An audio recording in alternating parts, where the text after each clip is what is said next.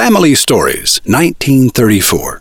The Monday Morning Memo for April 29th, 2019. Paul Compton and Jackie Floyd walked to grade school together in 1934. Their mothers, Clara and Ruby, rented rooms in the same boarding house in Okmulgee, Oklahoma.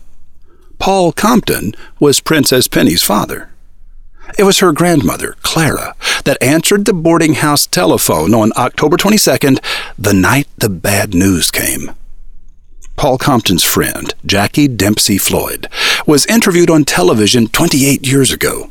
Jackie was 68 years old at the time. When I was born, I was born at my aunt's house, my mother's aunt.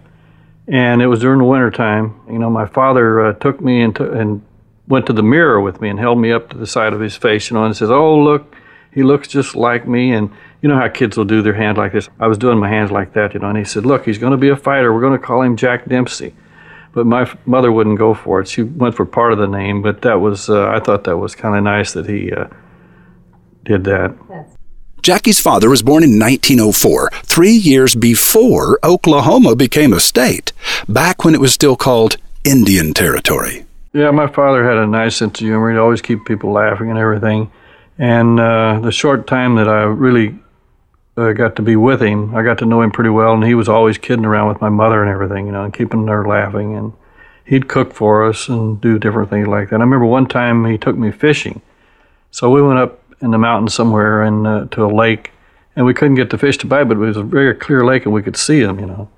And he said, "You know what we ought to do? So we ought to shoot those fish we can't catch them." So he let me uh, shoot the gun and into the water like we're going to shoot a fish, you know.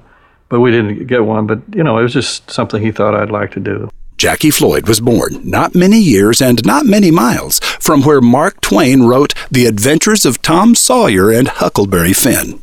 And my mother was always afraid that I was going to be kidnapped for some reason or other. But anyhow, these uh, larger boys had a had a pulley and thing up in one tree and went down to another. And you get in this bucket and ride from one tree down to the other, kind of like a carnival ride or something, you know. So it was fascinating fun. And I stayed after dark. When I went home, my mother uh, was just scared to death, you know. And I finally got home. She told my father, "says Now you know you've never given him a whipping. Says it's your turn to uh, discipline him." And it had been raining that day, and I had a raincoat on.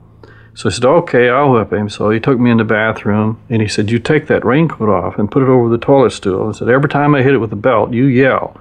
So he was beating the raincoat and I was yelling. My mother was trying to break the door down. She said, I didn't tell you to kill him, so I just told you to give him a spanking. But he never hit me. Eh, ever in his life did he ever hit me any, any way like that. When Paul Compton's mother, Clara, answered the boarding house telephone on October 22, 1934, the night the bad news came, she was informed that Jackie's father had been shot and killed by the FBI. You're constantly running and hiding, and you don't know when you're going to get to see anybody. You might have to sleep in the woods, or uh, it's just a miserable life, you know. It might look exciting to somebody, but you look at the end, that, that way it came down and everything. He was constantly on the run. He might have had a lot of money at one time or other, but it didn't do him any good. And you got no uh, place to go and uh, really relax or have uh, fun like, like you should be able to. But Jackie understood why his father did what he did. Uh, this bank had uh, taken his grandfather's money, which he had in the bank, and my grandfather asked the banker the day before the bank went uh, went bad if his money was safe, and he told him it was. And then evidently the bank started up again. And so my my father went to his grandfather and told him, "says Grandpa, I said I want you to sit across the street over there at the depot and watch. This. I'm going to rob the bank here today." So uh, he robbed the bank, and the next time he saw his grandpa, he says, "Grandpa, did you did you see me rob the bank?" And he says, "No, it was nice and warm. I went to sleep and missed the whole thing." The stock market crash of 1929 triggered the Great Depression. Small town banks that had taken people's money were closing their doors, but not before they also took the family farm.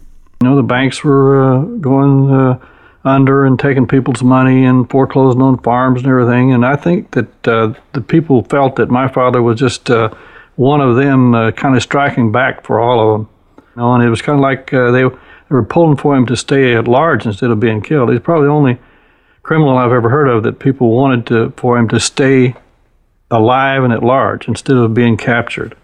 But a lot of people started using his uh, method of operation and dressing like him, and he got blamed for a lot of uh, banks that he really didn't rob.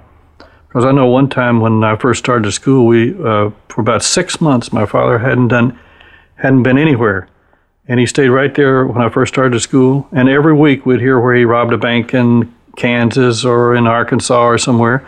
And the other guys got pretty smart, you know. They dressed like him and did his thing, and uh, he got blamed for it. And you know, a lot of banks, when they were banks were going broke and everything, uh, they got robbed by their own people, brother-in-law or somebody would come in and rob them, and uh, then the bank would be off the hook. I was working on today's story about Penny's father and his friend Jackie, the son of a notorious but misunderstood bank robber. When a friend of mine said, Don't make excuses for horrible people. You can't put a flower in an asshole and call it a vase. I agreed with my friend, of course, but I also disagreed. Sure, Jackie's dad was a blue collar criminal, but aren't white collar criminals also assholes wearing flowers? Yet we call them successful businessmen and excuse their crimes by saying, Well, that's just how it is in the business world. You can put a flower in an asshole and call it a vase if you have enough money wrapped around it. Or at least that's how it seems to me. John Steinbeck wrote about Jackie's father in Chapter 8 of his 1939 novel, The Grapes of Wrath. And in 1940, the immortal Woody Guthrie wrote a song about him. The next to last line of that song is piercingly insightful. Yes, it's through this world I've wandered. I've seen lots of funny men. Some will rob you with a six gun and some with a fountain pen. Pretty Boy Floyd was killed by the FBI on October 22, 1934. According to History.com, he used his last breath to deny his involvement in the infamous Kansas City massacre, in which four officers were shot to death at a train station. Based on everything else we know about Pretty Boy Floyd, I, for one, am inclined to believe him. Roy H. Williams.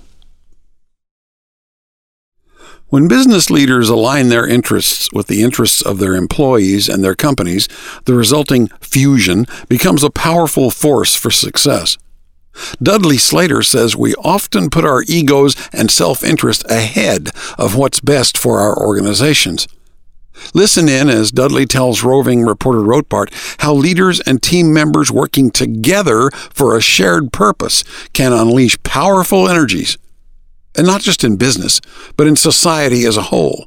Word at MondayMorningRadio.com.